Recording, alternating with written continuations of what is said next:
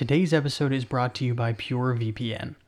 Whether you're streaming, browsing, or just looking for a little more online security, PureVPN has you covered. Rated 4.8 stars by Trustpilot and seen on Wired, Yahoo Tech, The Huffington Post, and Lifehacker, PureVPN offers blazing fast VPN services at an affordable price. PureVPN also has features like Internet Kill Switch, split tunneling, and the capacity to allow 10 devices per account, as well as 24 7 customer support. Right now, they're even offering a 7 day full access trial for just 99 cents and an additional 40% off their monthly subscription service. Use the link in the show notes to secure this deal and your online activity today.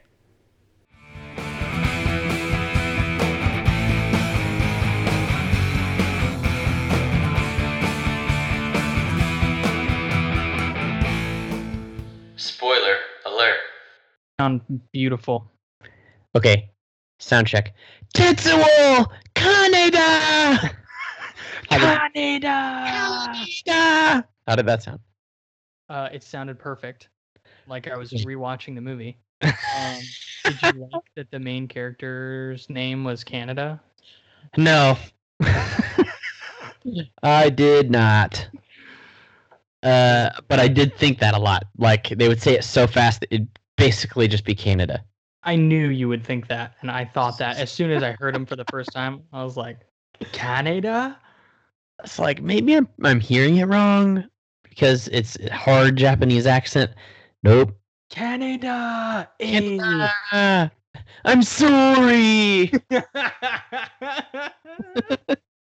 Poutine! hey, uh, cheers or Uh, whatever.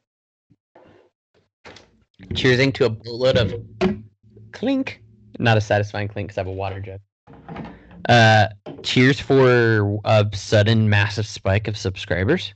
I'll take it. yeah, I'll take it regardless of whatever reason unknown that uh, caused it. But we are almost at 12,000 subscribers, which is extremely exciting. Um, cheers to us. We did it. I'm responsible for exactly uh, one of those in the last two weeks, not the other uh, 9,999. Um, my friend Fletch, he had no idea this whole time that we had a podcast. So I told him about ours, and then I told him about uh, Pull on Jobcast. Awesome. And he Thanks, man. subscribed on the spot, right then and there. Well, that's that's fantastic. That's at least one that we know is not a robot. So that's- right. Uh, all right. This movie, man. I I like. I didn't think I would finish because I don't know if you, the way you watched it had commercials, but mine did. Mhm. Um, and it's a very long movie, surprisingly. It is. I didn't realize it was a two-hour movie when we chose it. Yeah. Uh, Um, I was running up real close. I finished it like 30 minutes ago, probably. oh, sweet. Right at the end there. I used up a lot of my morning to watch this movie. Nice. I was I'm- doing other stuff. Anybody listening? I was doing work. Um, I was working, making calls, shooting emails, doing things that I was supposed to be doing, and watching this movie. Um, before we jump in, what is this, dude? What what are people tuned into? What's going on? This is the Alex and Sterling Watch Stuff podcast. I'm Alex. And I am Sterling. I almost said Canada, but I couldn't bring myself to it. I am Canada. I am Canada.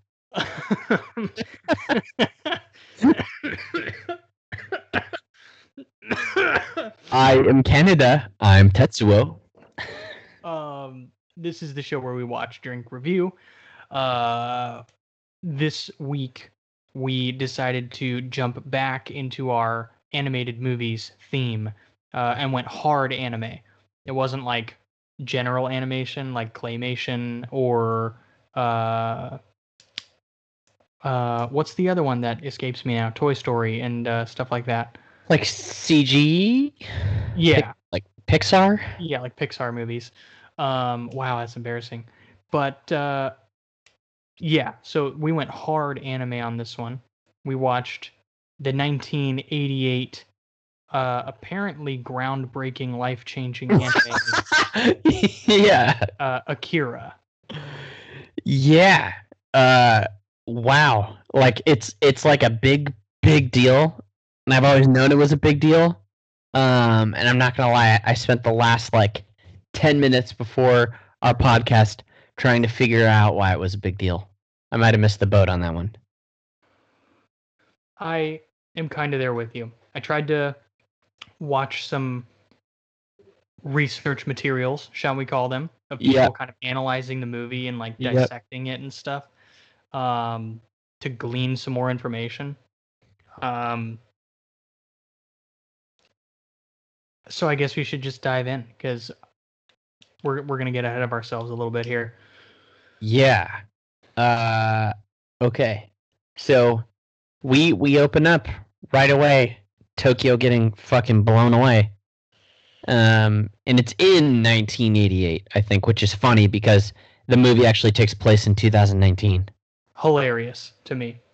And it's funny cuz like aside from the laser bazookas, I don't think there's that much that's that uh, sci-fi. Yeah, I don't think- absolutely. The Maybe the hover bike thingies. They weren't even hover bikes. They were just like super extreme. Oh, you're right. They were hover bikes. I like. uh, which kind of have now. So like, they're not weaponized like that yet, to my knowledge. But it se- it seemed like a it was it was the first experience I had where they were like thirty years in the future, and it wasn't like everybody living across the galaxy and like flying cars and everyone's a robot. and everyone has the same clothes on. Yeah, it wasn't that. Yeah, like everybody has white joggers, and it's like this is the future. Yeah. And it like it uh I thought it was gonna be like straight up. I, I you know what I didn't know what to expect. I like like I thought it was gonna be a bunch of different things. But I guess I don't remember watching any of this because I 100% saw this. I remember where I was, who I watched it with. I don't remember. I didn't remember shit about this movie. Me, uh, exactly the same. Like I am exactly the same as you. I remember watching this. I remember where I watched it and who I watched it with, and I remember, I guess, like the beginning, because the rest of the movie was a complete mystery to me, and it definitely didn't do what I expected it to do. It was ridiculous. It was crazy. Yeah. And I I remember like if every time I thought of Akira, I thought of the the sick ass red motorcycle. Yep. And then I thought of like like blobs and wads of flesh, like goopy flesh. And uh, I thought of a bunch of other things, and those were the only two things I got right. I think.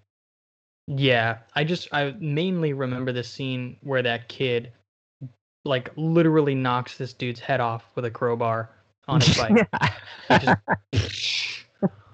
it's Uh, an was it. violent movie. yeah, and I think that's like kind of standard anime, like crazy blood squirting everywhere. It was dope.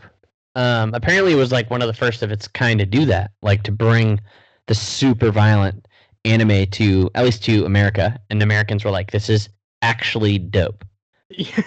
This- I like this. Bring me more. Right. Um, Um, so did you after watching it not watching any youtube videos or reading did you understand what was happening in the movie Did I understand what I? Uh, there was one, I guess, kind of plot line that I didn't get. Uh, maybe two. I didn't know who that like corrupt. You know that that rich guy with the briefcase full of money that died in the alleyway. Yep I was a little confused on his his role, and then I was confused on whether the scientist nuked the city to get rid of Akira, or Akira just nuked the city because he because it was him. yeah Like I don't know who actually nuked it. I don't even know if it matters anymore. i think it was the kid's power was was too strong and like exploded Yeah. and then they somehow get his body and like dissect him and shit. Yeah. So storyline. This is very intense.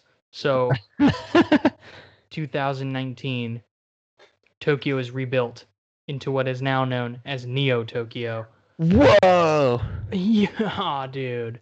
Um, it looks pretty futuristic, but it also looks like garbage.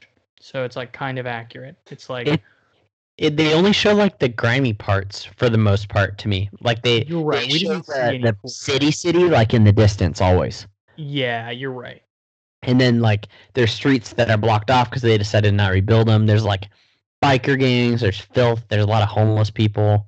There's a lot of like sex in the streets and stuff. Like that's a big thing they wanted to push on. They did, yeah, and they I guess it was like supposed to show like how depraved everything is, but you're right, like people were just like making out everywhere and like having sex and Yeah. everybody does pills. Uh Yeah. which was weird. It was like a bar for pills. I don't know what's, what's going on there. yeah. Um, but yeah, like it's 30 years after this explosion, and apparently that explosion triggered World War III because everybody thought someone dropped a nuke. So they're like wartime, and so like the world is, or at least Tokyo has been rebuilt after this war, after this mm-hmm. devastation, and I think like we open up with this dude in a trench coat and a hat, like running away with a kid, a kid who looks like an old man. I thought it was a, a dude. I thought it was an old dude. Yeah. Straight up. And they don't explain that either, like why these kids look super creepy.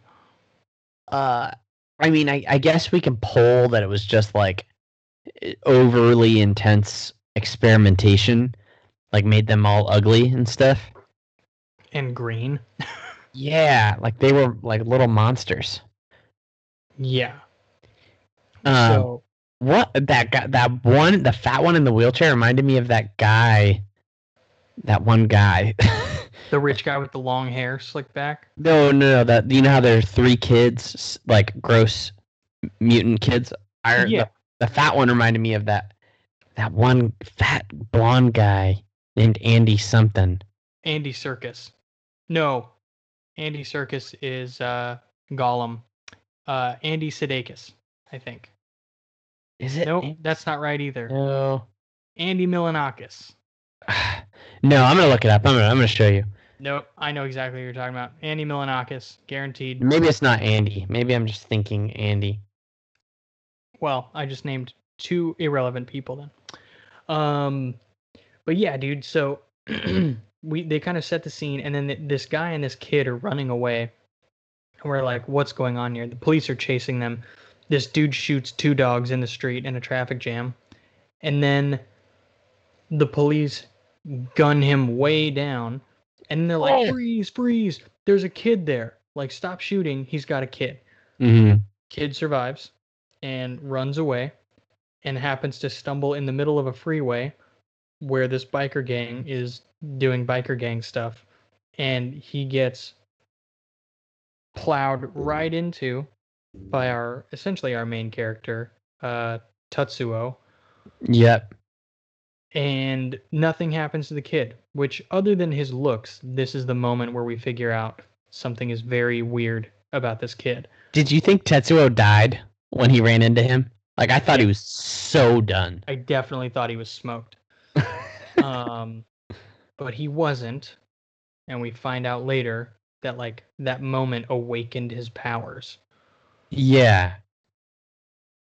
Um, so the police come and they take this kid away for more experimentation, and I guess they have some kind of a radar or like scanning system that scans for like people with abilities or people with this type Yeah. of power Yeah. because then an extra dot starts showing up on the map and they're like that guy is one of them we need to get him so they grab him up and experiment on him for a little bit all the while his like biker gang is trying to save him and they end up Mhm. getting out and he get standard like experimentation alien stuff. Like his head starts hurting and he starts seeing flashes. Yeah.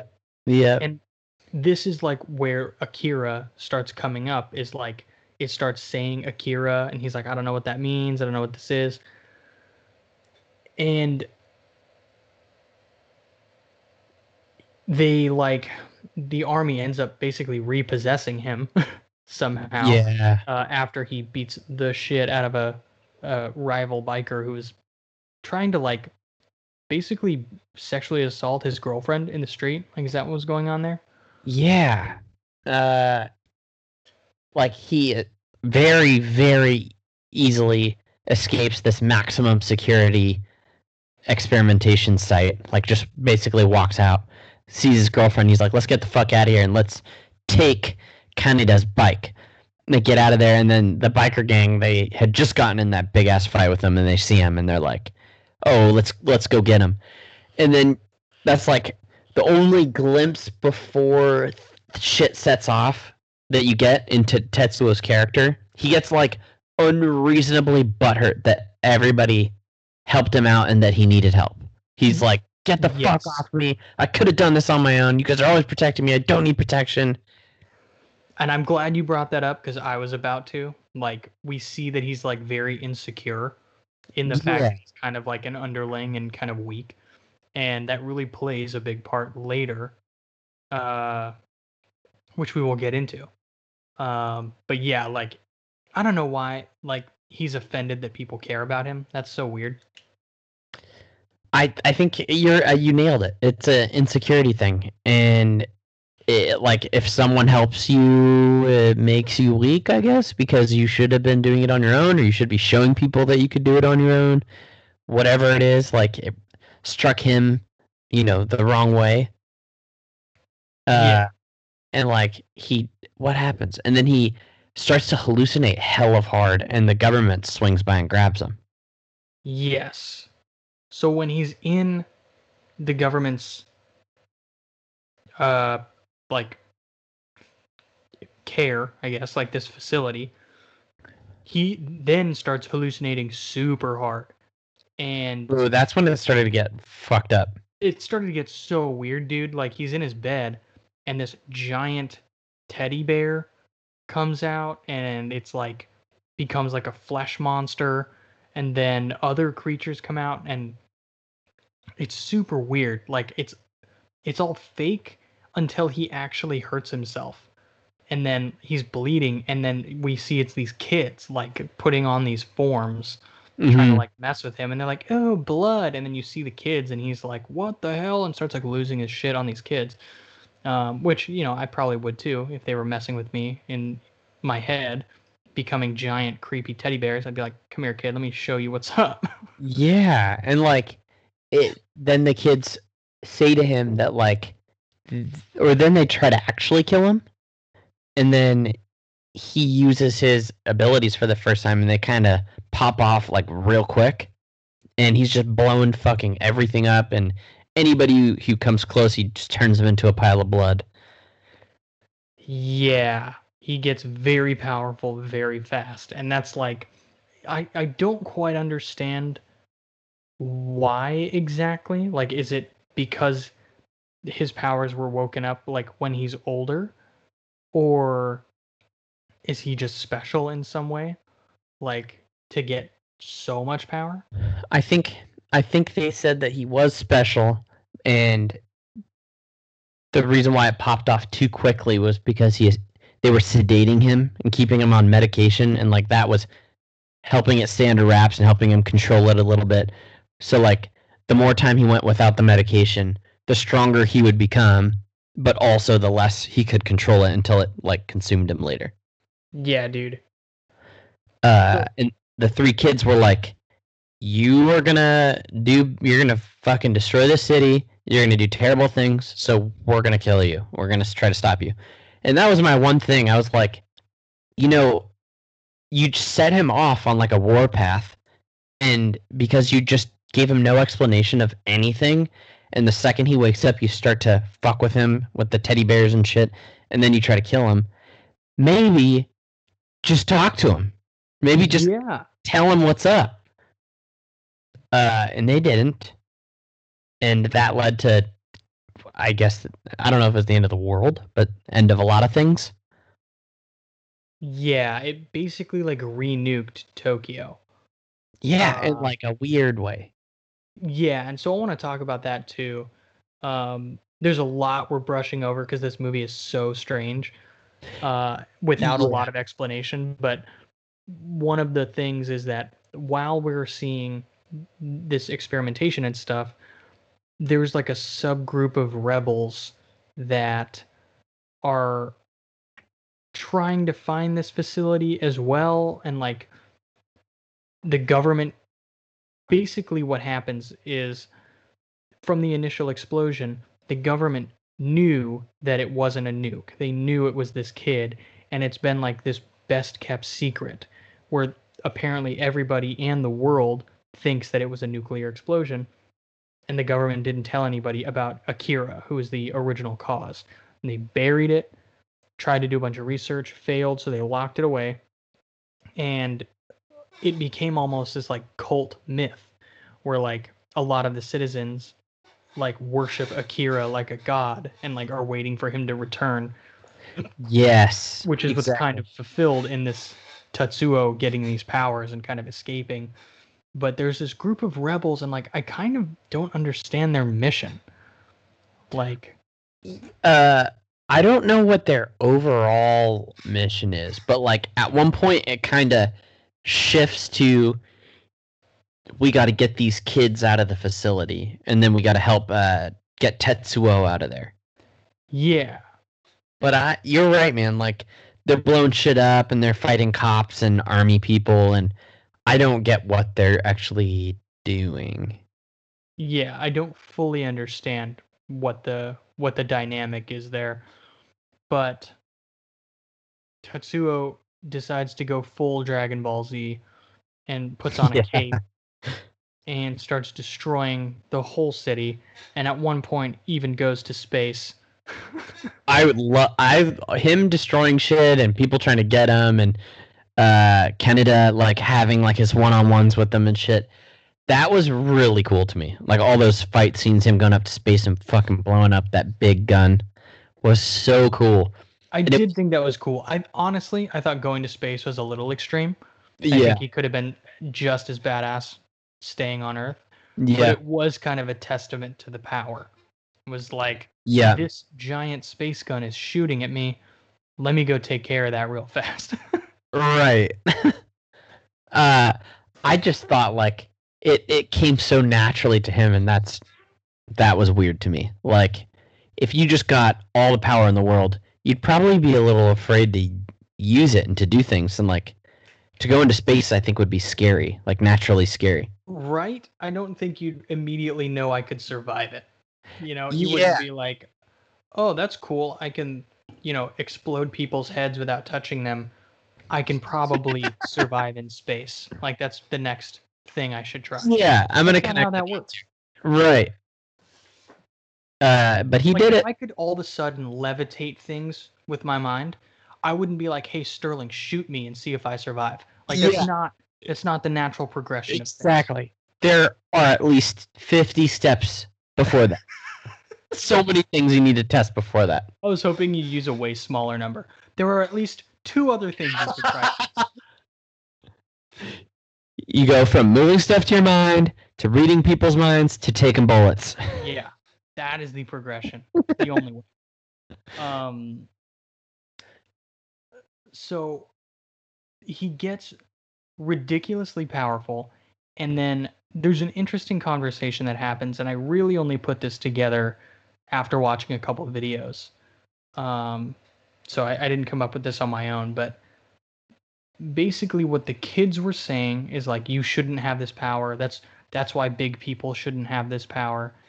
Um, coupled with uh, the girl's name is Kei, and Yeah. our lead character Canada um, are like stuck in a cell together, and she's basically talking about like the cosmic power that is in everything, like Mhm. you know, from amoebas to humans to fish to everything. There's this power, and like, there's a natural progression of how this power comes to be.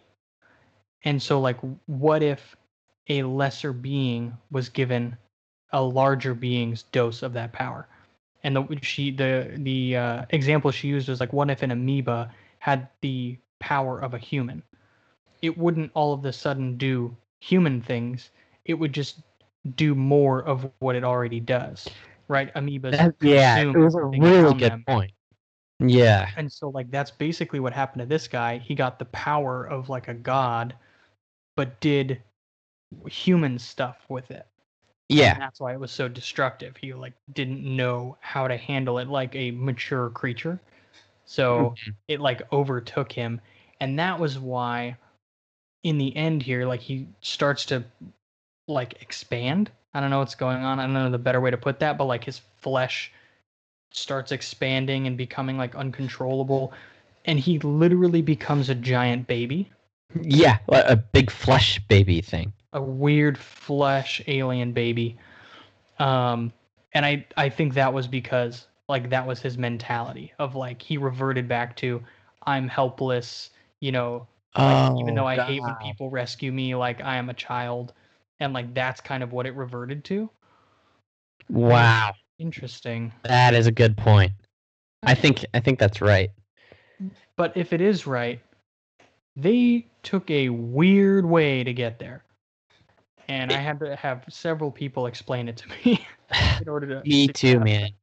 It was it was apparently like all about intense symbolism and like a lot of shit about uh nuking Japan and like Japan trying to like enter a new era that's completely free of the the past image and like the dangers of nuclear war and the dangers of one one person having or one entity having too much power so a lot of like trauma coming out talking about getting you know nuked back in the day Yeah. um oh and i i saw someone say that the uh the him turning into like the fleshy baby thing was supposed to symbolize all the people that had deformities and all the kids that had deformities being born after the nukes I would believe that. I didn't hear that, but I would 100% like see that being a thing. Yeah. Um really really interesting. And I'm forgetting some of the other things. Um Yeah, it was it was Tetsuo was kind of like the main character. Canada was like this badass.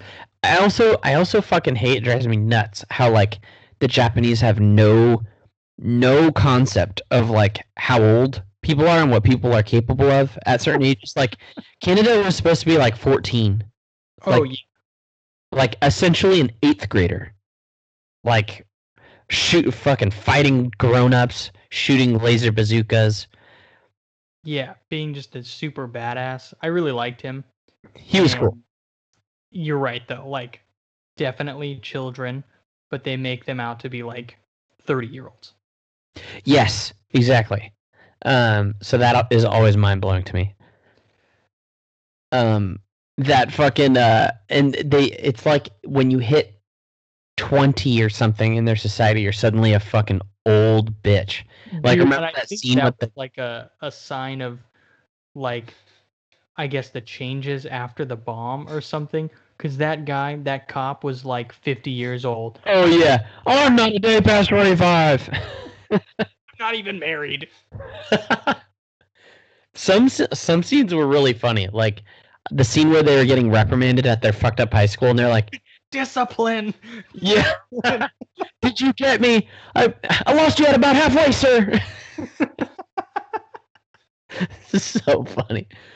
Um, and then like Canada's reactions when he's kind of he doesn't belong in this fight. Like he's just one dude who's fighting Tetsuo, has no chance, and like when there's like rocks, massive building debris falling from the sky, he's just like squirming around trying to get away from Oh it. yeah. So so funny. Um, and they go, they do a lot of like back and forth. Like he thinks it's his mission to kill him because it's his friend, and his friend got basically drunk with power, and he has to he has to kill him. And but then he, when he can't control it and things are getting bad, he like wants to save him. Yeah, and that was another weird part that they like didn't really explain was during some parts of the movie like the little girl could like take over people's heads and like talk for them. Yep. Yep. So they like could tell, hey, are you this person or are you someone else? And they asked Tetsuo that. And they're like, hey, are you Tetsuo or are you somebody else? And like he didn't answer, which is like maybe he is someone else. So we di- we couldn't tell if he's drunk with power or if he's literally being controlled by someone or something else. And then it kind of Mm. felt like that was the case because when he did become that huge baby, uh, he was like squirming between the flesh and like he became himself again. He was like begging for help. It was really Yeah. weird. So, but they like didn't explain it. Like we don't know. And it's like, hmm, I think it's supposed to be fucking symbolism. I think. a lot of symbolism. Maybe too much. Yeah, yeah. I I, I like uh, this like the movie being like the blanket, the symbolism being the thing you you wrap with the blanket. You know, like you you still get a good big good movie out of it, but there's symbolism on the inside. Yeah, this had like this was like a symbolism onion. This is just layers and Yeah. layers. Yeah. And one more thing I think is important to touch on is basically after he becomes a baby, there's another giant nuclear explosion. Which yeah, it's moving so slow. it's from what I can tell, when the first one happened, it was it was this psychic kid, but it was like basically creating another universe. Like that's kind of what was happening. Yeah. And then, you know, shit went crazy. And then 30 years later, it happened again. And like that's what the scientist had kind of seen in his little diagram scanner thing it Mhm. was like creating a second universe again and that was like Tetsuo's like conversion into like being a god where the last line of the movie is i am Tetsuo like i am something more? I don't know. Nothing is explained and i'm very confused. Yeah, that that was it, and like, um, the the three like remaining friends. There's a lot of people, a lot of main people too that die in it, and like the, it's uh Kaneda, Kei and their buddy. I forgot his name, me too. But those three. are shout it every four seconds I know, and uh, but the whole city is destroyed. Like all of it's fucked up. So, this movie, even though it was strange, and maybe because it was strange, was extremely popular, became a cult classic. And in your 10 to 15 minutes of homework, did you see that people are trying to make a live action remake? No. Apparently, they've been trying to make a live action of this movie for like over a decade. And Wow. apparently Leonardo DiCaprio is very interested in the project, like trying to get it off the ground. Um, like, and some director, something or just like pay for it. I don't know if he wants to be in it. Uh, I'm assuming he would want to be in it, but I don't know if he wants to be a main character. Um, but I think it's like a really artsy thing that he wants to participate in, Yeah, potentially help finance. it's a big deal to the Japanese. huge. And uh, I heard a quote from George Takei that was Oh. like, basically, uh, when they were really getting serious about trying to make it live action, and like, apparently a bunch of white people were going to star in it. He was like, if you guys do this, you will tank. It will tank the movie. Like, you can't whitewash something like this. It's so significant to like Japan and to like Asian people, you can't just throw a bunch of white people as the main characters. Like it's not gonna work. Like Ghost in the Shell with uh, Scarlett Johansson, Oh yeah. huge flop. Like you can't do that. right. um, which is probably a portion of why it's not gotten really any legs. But there is like a five minute preview on YouTube because some director shot test footage and created a trailer for a live action, and it's dope. It Really? looks really cool. well, I have to see that. Yeah, man, I'll send you the link. It looks really good. Wow. I think, and that was posted like six years ago. Dang. I like literally don't know how you'd pull off the end shit. Like when it gets fucking wild and crazy. You know? And I, I think you and me are just like the bulk of Americans when it goes when it comes to seeing movies. Like a lot a lot of people aren't gonna get it or wouldn't get it. Or just not appreciate it. Yeah. Um and I think on that point, um what is that New Zealand actor's name? Uh Waititi? Tai Taika. Taika. Yeah. He was very invested in the project as well and really wants to get off the ground.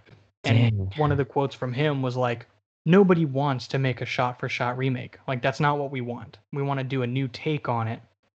We want to be, you know, accurate to the manga, but we don't, you know, we don't want to just reshoot this cartoon movie. You know, we want to make it our own. And so I'm hoping that A they do that and don't do a shot for shot, but they also maybe explain things a little better. Um, and really make it so that people watching it, you know, potentially for the first time in this live action one, won't be as lost as you and I are right now. Yeah, they would. They'd have to do some adjusting. I mean, it's it's like a thirty year old movie by now, so they they gotta fix it up. Uh, that would be cool. I would love to see that world in real life. Yeah. Yeah, the test footage does a good job. It looks really cool. I don't know where they filmed it, but I wonder, like, I wonder why it keeps falling apart. Like, is it just like such a big important project that people have a lot of pressure or something? yeah, that's my guess is that it's it's like one of those things where if you are going to attempt it, like if you swing, you cannot miss. You know, you can't screw this up. Um, Right. Like so many other things, right? That like, Like people have either Star tried Wars. to remake or tried to make from books or movies where it's like this is so legendary. If you, want to try, go for it, but don't just do it because like you you've got to really nail it.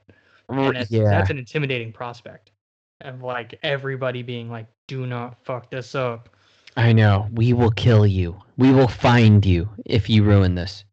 Did you see that Jon Bernthal interview about the Punisher? No. when when he was gonna do the Punisher role, like he it was announced that he was gonna do it, but they hadn't shot anything yet.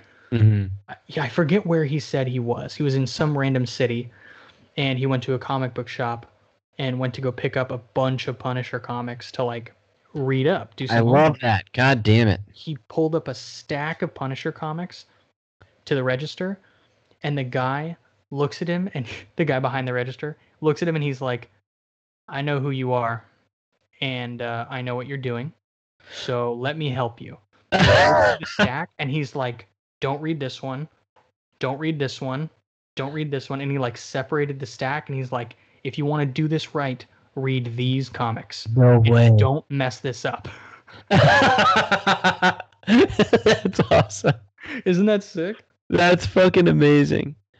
I I don't know if they're doing it for like fucking I don't know, gimmicks or like to gain attention or win favor of the crowd, but I love it when you see some like an actor reading the comic book as like they're doing research or something. Yeah, I hope it's not a gimmick. Like I think it's just you know, you've got to read the source material.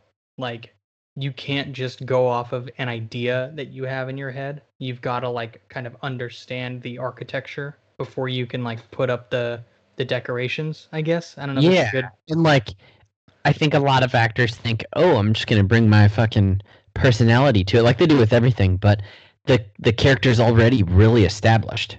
You know, Yes. like in comic books, uh, like knowing the difference between being Bruce Wayne and Batman is fucking huge. Yep. Um, yeah, so I like that, and I I would hope that they would do that for this movie. Yeah, I I really I would love to see a live action remake just because I it it feels like it could be like Alita Battle Angel, like a really cool futuristic Yeah. like live action dope movie. Which we really liked. Yeah, it was tons of fun.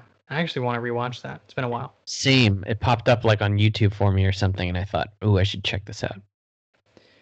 But yeah, it's it's got to be an intimidating project to to jump on. Yeah, I don't think And I'd wanna expensive. Yeah, the thing about those movies is like everything has to be fucking remade, right? Like you can't just film in normal Tokyo. You have to build a world. Yeah, like guaranteed a lot of the buildings like would be fake. You know? Yeah. And like you could for a lot of the close-up shots, you could be in like you know, any major downtown, right? Whether it's San Francisco or New York or yeah. LA or whatever, it's like you could film a lot of those shots in like some seedy underbelly, you know, alley. But Mhm. for a lot of these wide shots with a lot of skyscrapers and stuff, like you're gonna basically have to CGI all that in and like yeah, make it really extreme. And then the CGI for like the Tetsuo going crazy scenes. Oh my god, I get like destructions of uh, countless buildings and people and blood and violence and like the the big flesh baby thing. Yeah. I actually I feel like the flesh baby could be like one of the easier parts because you think about a lot of the monsters in like you know, pick a movie like Pacific Rim or Lord of Oh, the Rings or anything like Like- you can create something ridiculous on a massive scale. But yeah, I, yeah, like the surrounding world would be a little more difficult because you want to layer that. You don't want it to just be full CGI everything. yeah, That's, yeah. that's tough. You're totally right, dude. Um, so like, oh man, I hate just making us so vulnerable like this. But so, how do you feel about the movie? I like being vulnerable, Sterling. I'm okay. I'm comfortable. See, you wouldn't go crazy like Tetsuo if you had all those powers. I should have had those powers. I would have done good things. Um, to be honest with you, man, I, I, I don't feel like I can rate this very highly. Um, I Yeah. know it's an extremely important movie to a lot of people, and I respect that. But I was not as entertained as I had hoped. Um, I even like halfway through the movie, I was like, "What is happening here? This is so Yeah. weird." And Yeah. maybe it's that I wasn't sure what I was getting into. Like the poster is like some badass dude walking up to his sweet motorcycle, and I'm like, Right. Maybe this is just gonna be kind of like a lone badass type movie. So I, I didn't really know what I was jumping into, but um, yeah, man, there was a lot of parts of the movie where I was questioning, like, what the hell am I watching? Um, right.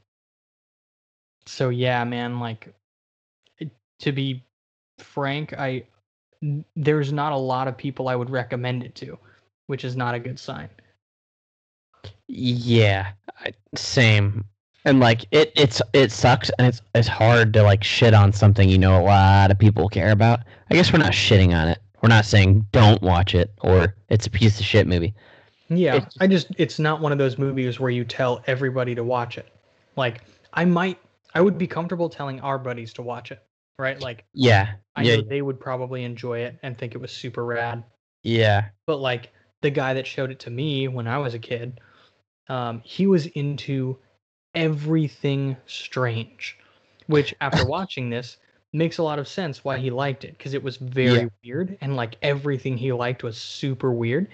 So like I almost think he liked it because it was so so different, so strange Yeah. like it wasn't a conventional movie um and therefore you know an unconventional movie is not going to be widely accepted by everybody Yeah, and uh, like maybe just like people like us were not the tar- target audience, you know? Maybe it was meant for the Japanese people or like for people of a certain era here. Um who knows? Yeah. I Who don't know. No. What do- What were your thoughts? Like, if you were to give it a one to ten, uh 1 to 10, I'd probably give it like a honestly like a 4 or 5. I'm right there with you, buddy. Like- I was gonna say like a four. it it was like pretty good pretty good had me right up until they brought back akira. And like and then things got and then he turned into the morphe baby thing and then a lot of talk about the universe and shit uh and then they lost me. But like and then it ended when it ended i just didn't like feel very good. I didn't think like oh dang here's this profound message i got or oh my god that ending was so badass. Like i just didn't have anything. It just left me feeling weird you know? Exactly. Like- like, like exactly. Almost there sad. no real explanation on anything, and it was just the end. And like Mm. even the ending wasn't the end. It was like, what does that even mean?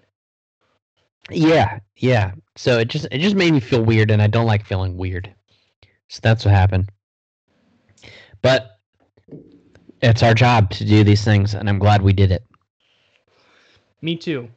I'm glad. I'm always happy to watch something that's so famous, so highly regarded.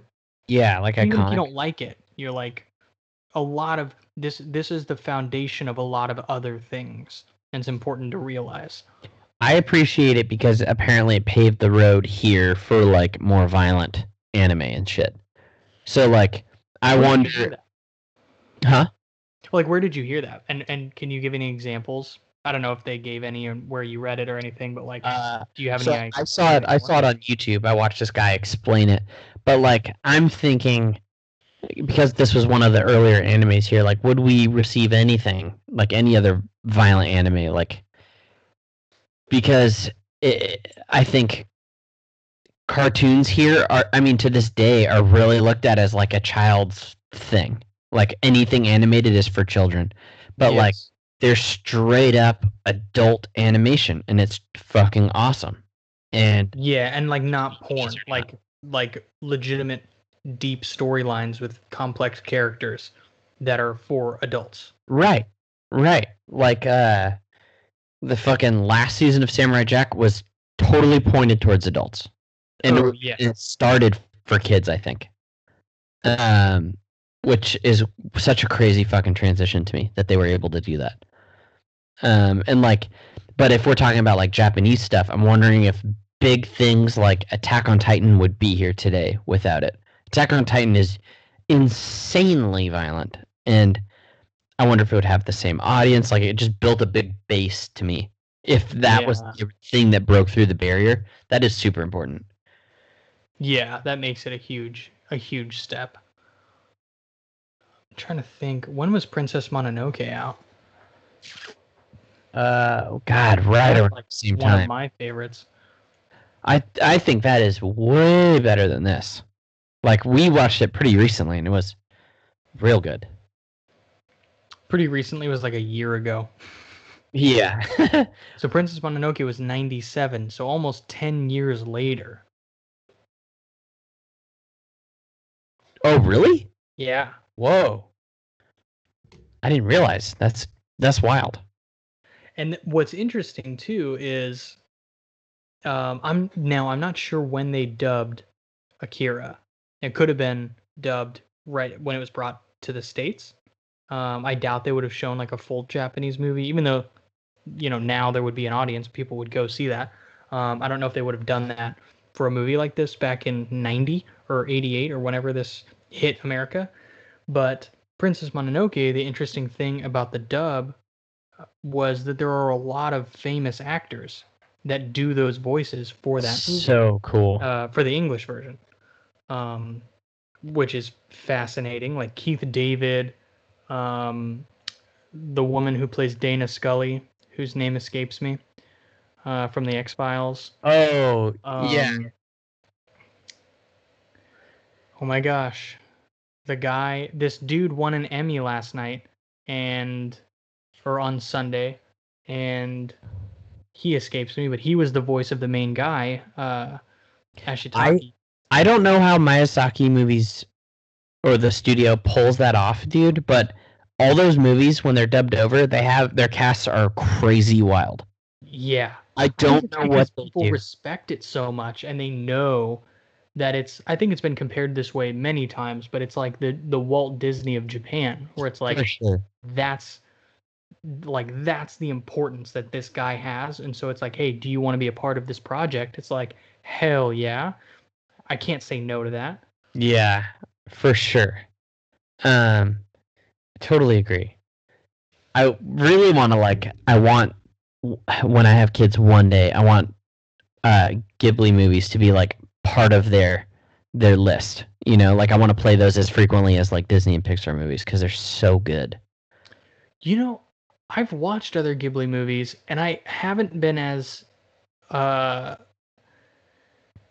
like intoxicated with them as i was princess mononoke I I don't Like- know what other Ghibli movies are straight up for adults, but uh Mononoke is definitely tailored for adults. So maybe that's part of the reason. and i think that kind of it's also like a straight up like badass like adventure movie almost Yeah. and it's so extreme Yeah.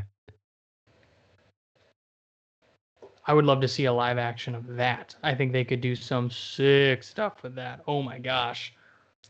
They I feel like that is attainable right now. I feel like people could do it. It's not so far fetched and wild you can't imagine it being a thing. I can picture it in my head. Like I could see it. yeah, I, see I it could being see really cool. I shit. I could see it. That'd be really fucking cool, dude. I uh Sean and I went to the Ghibli Museum in uh Japan. And it's really wild. It's really, really wild. It's basically like a like a mansion, like a really, really huge house that every room is like decked out and super cartoony and crazy.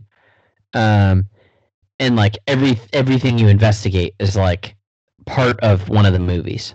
Oh, So- that sounds so rad. Like you could like you'll see like a little hole like by like in the wall by your waist and you'll look in it and you'll see like the little dust mites looking at you from like the um there's like if you go to like the bathroom there's like uh ponyo like in the water in the sink or whatever yeah. uh like cool shit like that like japan just crushes themes theme shit they nail it They do, man. They really go 110% on everything. They don't mess around. yeah um it's awesome but I, I knew a guy that used to go to Japan all the time. He's he's uh half Japanese and so like his family would go back home, you know, oh nice every every year. And there was one time we became pretty good friends, and he hits me up. He's like, "Hey man, I'm going to Japan uh, in a couple months. Um, do you want me to get you anything like crazy technology?" I was like, "What? whoa What do you mean?" And he's like, "Dude, you've never been, so you don't understand. But the technology we get here is like sold on the streets in Japan, like years before it comes here. Like So they have the craziest shit. So like if you want a badass cell phone, I can go get you a cool one from there and bring it back. Um, just you know like give me a couple hundred bucks and I'll get you like the craziest shit you've ever seen. And I didn't take him up on it like an idiot but I I always remember that like just picturing him walking through the streets and seeing like these like flea market stands of like hologram phones or some shit like I could have had like just oh I wish I would have done that but I just that, that's how I think of Japan now like just all the coolest stuff ever that's just not here in America. It's like the things they have are are so ridiculous. Like some things are just in such excess. They're like how can we how can we automate this fucking taxi car door? And like a taxi car door will open on its own and close on its own because like why not? Because why not? I'm amazed they don't just blast off and the car just grows a new door We decided do away with doors. Need 'em. Dude, like just fucking vending machines everywhere that are like operated with your phone and like you could fucking uh buy buy shit on your phone and hover it over the vending machine and like get shit out of there and like it, it's wild. It's so wild. And it's we always call America the land of convenience, but it's actually Japan. You can fucking get whatever you want there. Dude, it's I want to go. I want to go there so bad. We were supposed to go this or next year, like our squad, everybody, but you know, a couple things got in the way of that. Just a couple things, nothing big. Just a little, couple little inconveniences hit the entire planet. Yeah. Um, I I want to go back real bad. It was the best. Um, all right, man. Are we are we gonna close here? And I think I'm I'm just gonna go ahead and say it. We should put a poll out. Let's ask what movie we should do next. Deal. Um, the the fans guide us in honor of 10k subscribers. do we give any theme or indication or choices, or do you just say, like, what movie do you want? I feel like we got to put some parameters down. Uh, yeah. I we're too early for spooky because next week we will still not be in October. Um, Well, that's not true. This episode is going to come out oh shit! on. You're so right. Mm, where is my calendar? It's gonna come out on the 28th. On the 28th September. So Okay. So technically, by the time we record the next one and have it released, it will be within the parameters of October. Therefore, eligible for spook. Spooktober. Uh, let's okay. Let's kick off Spooktober then, man. Let's do it. All right. Um, Uh, we need all your fucking so funny because we just did a scary movie. Um, all your your horror classics, all that shit. That's what we got to ask for. deal. I can do that. And at some point in October, we have to discuss uh, the haunting of Bly Manor Wait, is that coming out this month? on the 9th. S- fucking stop it. Okay, well that's gonna be the second thing. We gotta binge that. We are going to crush that. Oh, Uh, and then we'll talk about that. I can't fucking wait for that, dude. I'm very excited. Hill House was great. I almost want to rewatch that too. And like maybe uh man, back to back, that's a lot of binge. It's a lot of stuff going on. Yeah. It's doable. when you're not doing anything on the weekends because quarantine, you can get a lot done for this podcast. Damn right. Uh, all right. How can they reach us? Oh, I got a number 415 488 5031. 415 488 I got a number. Text me, call me if you want to reach me. That What's- was 415 488 5031. Nailed it. Um, you can also reach us on Twitter, Instagram, and Facebook, ASWS Podcast. Google us, go on our website. You can comment on our episodes. Uh, shoot us an email, aswspodcast at gmail.com. We'd love to hear from you. Send us your spooky ideas. Um, we'll take everything into account and uh, we'll choose some stuff to uh, to talk about over the next month. Fuck yes. All right, crew. Good evening, and Alex, cheers. Cheers. I did it on my phone. That's how much I care about our cheers. It's so important. Good night, everyone. Okay, bye.